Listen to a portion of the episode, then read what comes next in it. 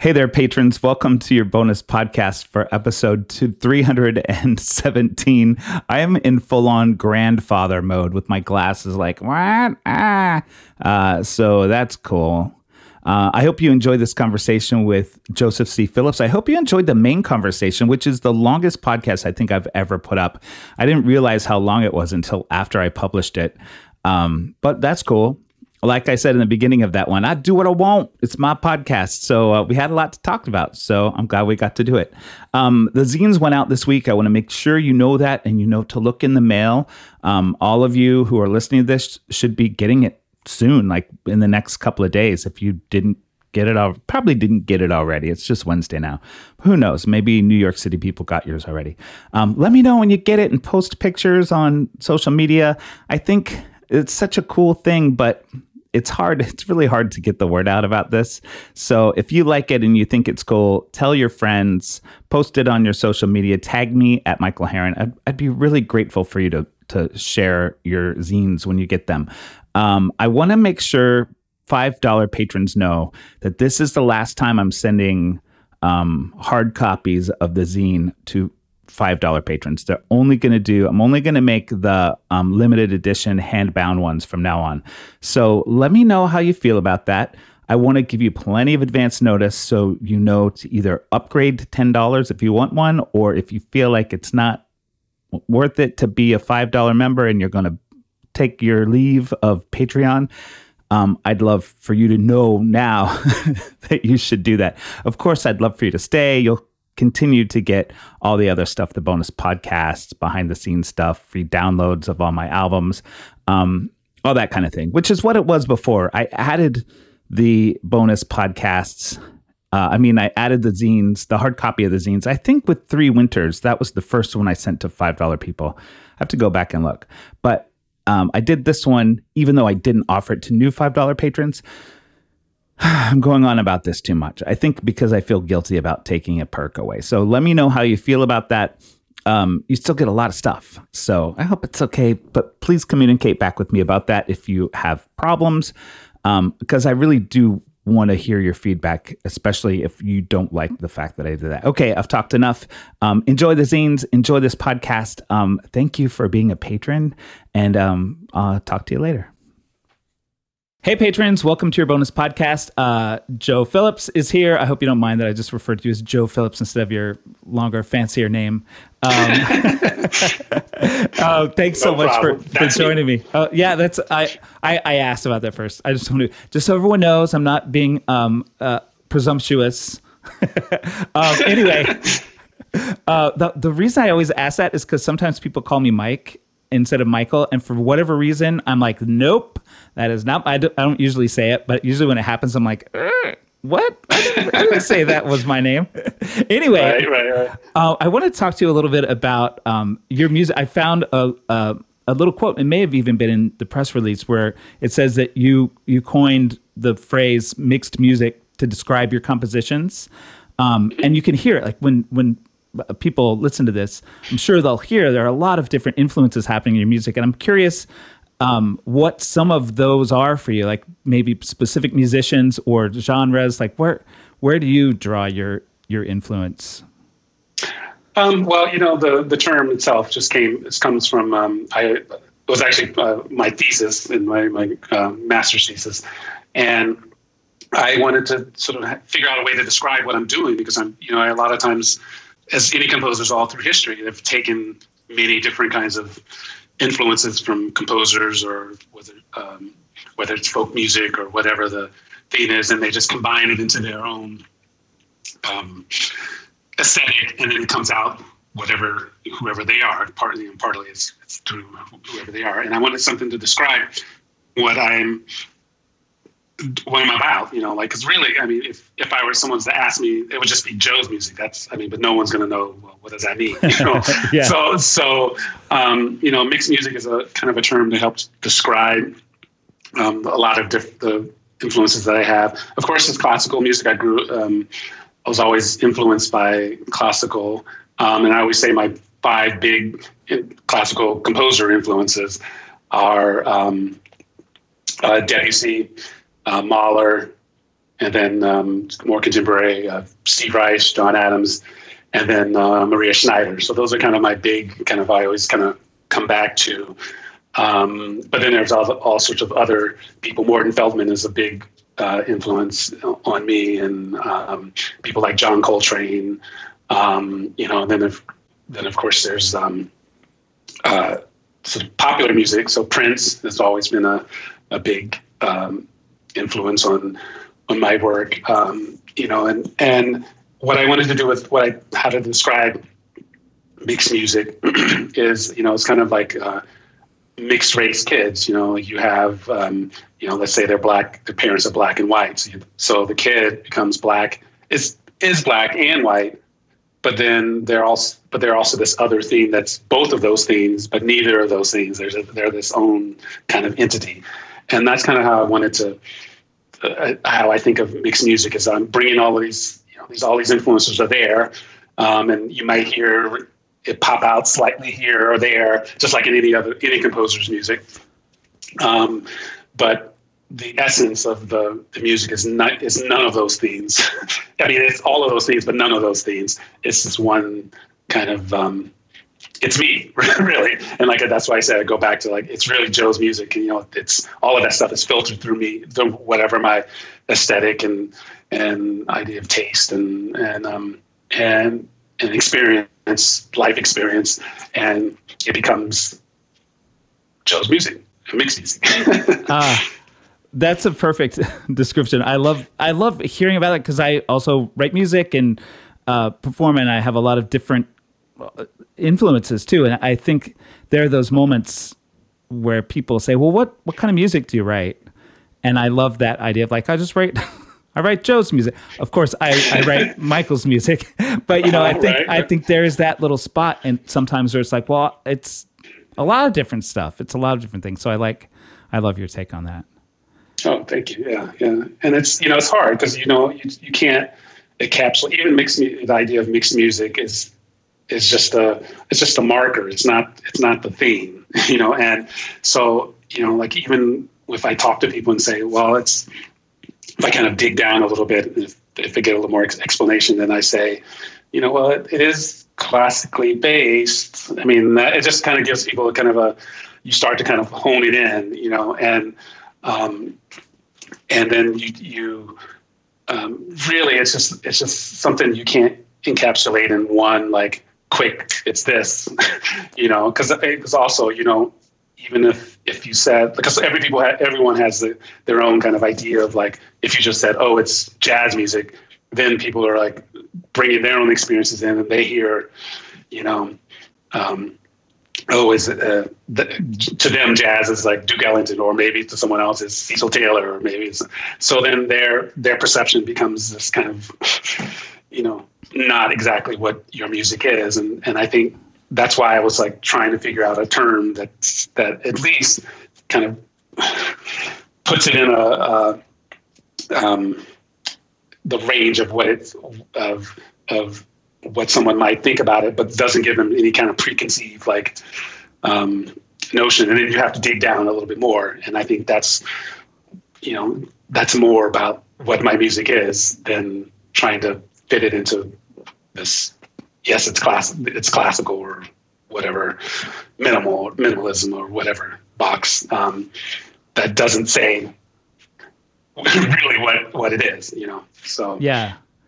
Uh, I it's, uh, yeah, it's so much about everything we've been talking about. In a way, you know, it's it's kind of taking all these, it's letting it exist for what it is, not with particular labels or boxes, like you said. Yeah, love it. Yeah, there's my my second album is called Vipassana, and Vipassana is a um, it's a Buddhist. Um, well, now it's a Buddhist. Um, well, Vipassana is a Buddhist word, but it's now vipassana is like a, a practice, a meditation practice, mm-hmm. and it's it's um it's uh, I read I I mean I'm not a Buddhist, but I read about this about there's just a retreat you can go for like 10 days and you don't talk at all. So you're just kind of that's called a vipassana uh, retreat. And so the word vipassana means to see things as they are. And so i always love i just translates into that. And i always love that kind of term because it's not like you're trying to force it into some, you know, force something into a box and say this is, you know, it's what you think it might be or want it to be. This is just what it is. And you know, I, I always liked that term. Like, and sometimes I kind of go back to it whether I use that um, actual term vipassana or not. But but the idea of seeing things just as there there are, you know, um, you know, uh, I think is is great because then you don't ha- you don't come into it with, you know, like um, it's like our our our kid, you know, he, he'll like say, I, I hate I don't know. Let's see. He, he, likes most things, but like, let's say he hates, um, let's say Brussels sprouts, like or something, you know. And he, but he, so he just has this conception of like he's had it, and he he just doesn't like it. But if you changed up the, what the flavoring is, and you just said, hey, it's um, it's something else. You call it something else, and and maybe he'll take to it. And that's I think a lot of ways, you know, what it is, just accepting it for what, like you said, it's like accepting it for what it is. I think is um, uh, it's it's you can get more out of it, and and actually maybe reach finally, you know, have yourself uh, reach out yourself to what that thing is, and then maybe you can have more understanding of what what it is, rather than completely dismissing it if it's not fitting into whatever notions um, you might come into come into it with. And um, you know, there was a um, the, uh, back in the '70s. There was a, the Bernstein Norton lectures um, at, at, Harvard, and he did six of them. And one of them is called, um, I think it's the fourth one, called "The Delights and Dangers of Ambiguity." And he talks about, you know, it's it's great. I mean, you know, of course, he's very charismatic and and explains stuff very well. And um, but he talks about this idea of ambiguity and like how a lot of times artists artists being composers musicians uh, you know mm-hmm. writers um, they can live with ambiguity like they can live i mean if, you, if you, they can live with something being two things at once i mean in many ways it's like the the the idea of quantum you know mechanics where a particle can be in two places at once exists in the same you know, it's it's both of those. It's in both places, you know, and like that seems like if you have a kind of rigid thinking about it, it seems kind of crazy. but if you're just kind of open to this sort of things that are ambiguous and just like doesn't doesn't have one particular answer or solution, but is really what it you know it's multiple things or or and and and that kind of goes back to what it the, the vipassana, um, just accepting it for what it is, um, then you know you can get, I think, more understanding and more joy and and out of it if instead of just trying to fit it into something that it doesn't fit it doesn't fit into you know? Yeah. Um, i have like a reverse idea about that question. Like i guess you're we're talking about your music as it exists. Um and you know music in general as it exists from the composer perspective this I'm, I'm, as i'm saying this i'm like oh my god i might be opening up a whole big conversation but we can maybe keep it short yeah, like yeah, yeah. do you I, I, do you struggle with expecting your music to sound a particular way and and having to sort of relax and let it be what it is yeah you know i don't i funny i think maybe i've been doing it enough that i don't think about like oh it has to sound like this particular thing you know i mm-hmm. think I, I just i kind of have my own this is who i am or this is how my music is. Um, it doesn't mean it sounds the same all the time you know but i you know like partly because of all of those influence you know everything comes in and sometimes some things come out more than others. Um, uh, you know i don't tend to to struggle so much with like what it's going to sound like um, or hope what I, I a lot of times I, I, think of more about like what I wanted to feel like like what like whether um, if it's like having people having um, a certain kind of feeling um, mm-hmm. in the music and then that kind of leads me to what it would sound like, you know, like what I'm trying to trying to figure that out. In many ways, it's like a film composer. If you're a really good film, film composer, you know, you you look at the scene, you have the, um, and you're trying to, to create music that either enhances that scene, the feelings of the characters, or the the, the, the actual scene, the, the, way it looks. Um, you just try to, to to add to that, and I think a lot of times I just I feel I try to feel what um, whatever the, the feeling or emotion I'm trying to get out get out of it, and try to figure out the way through my own voice that to make it sound like that, you know, and and um, so I don't, and, and then it comes out the way you know, come out the the way it comes out, and and um, and and a lot of times I think it's really coming out me. You know, you hear.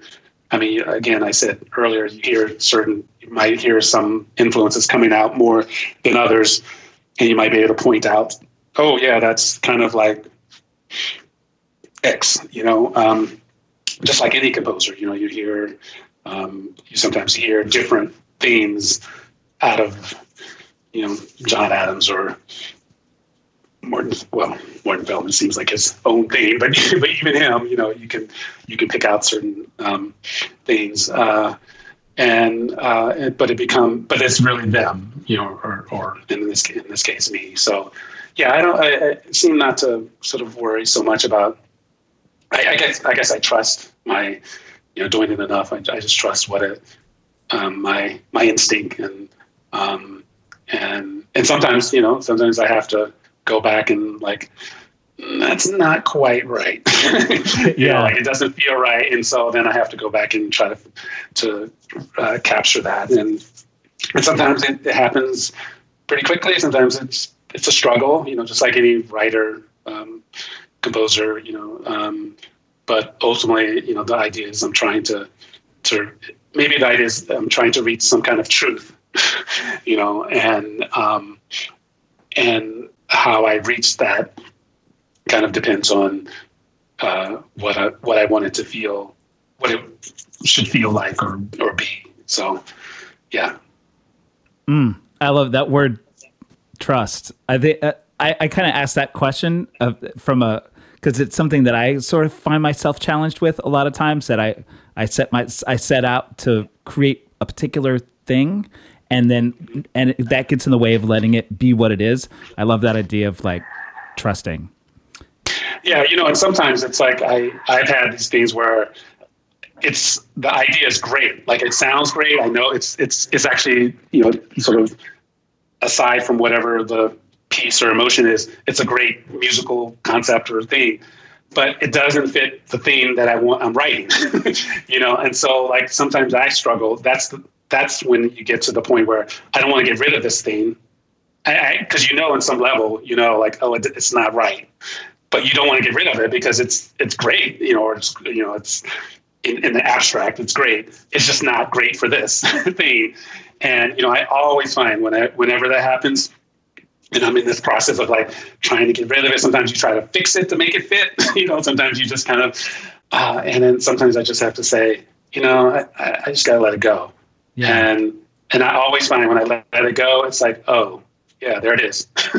always, it's always, it always happens. And so, yeah, you know, you struggle and you're just trying to figure out because you know you you can and you know you can have these you know, something can be great you know but it just is not great for this particular yeah.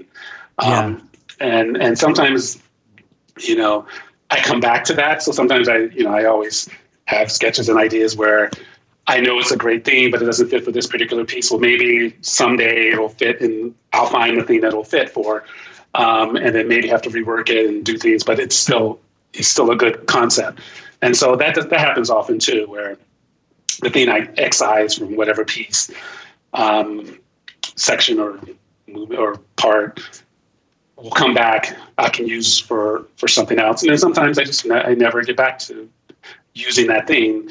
But getting rid of the act of getting rid of that helps that uh, you know I go back to that word truth. It helps that the piece become true and become what it is instead of like like I was saying with Vipassana, instead of wanting it to be something else, it's I just have to let it be what it is. And mm. usually that's the much more successful successful pieces, you know. And once you when you hear it as a total, and then I then I'm always like, well, why did I even think that would work? you know, kind of thing after, you know. But but um, yeah, like I just I I think part of it just comes from doing it enough, writing enough, and just trusting that that instinct. And but it doesn't mean it's not a struggle. Like like I said, I, I have to like ah, I, you know those particular things i just don't want to get rid of it you know um, but sometimes that's what you need to do yeah oh my god this conversation both of them so good we, we gotta wrap it up okay yes i know i know it's like great talking no, no i appreciate asking the questions and great you know to, to think about the, the idea of, of, writing and process. I mean, you know, as composers, as you, you, you were saying too, you know, it's you're always in your own head and trying to. Um, but then when someone asks you or says, you know, talk about what you're doing, then it helps you to figure out for yourself sometimes what you, what you're what you're about and clarify and solidify yeah. the thing. So so thank you. of course, yeah. Um,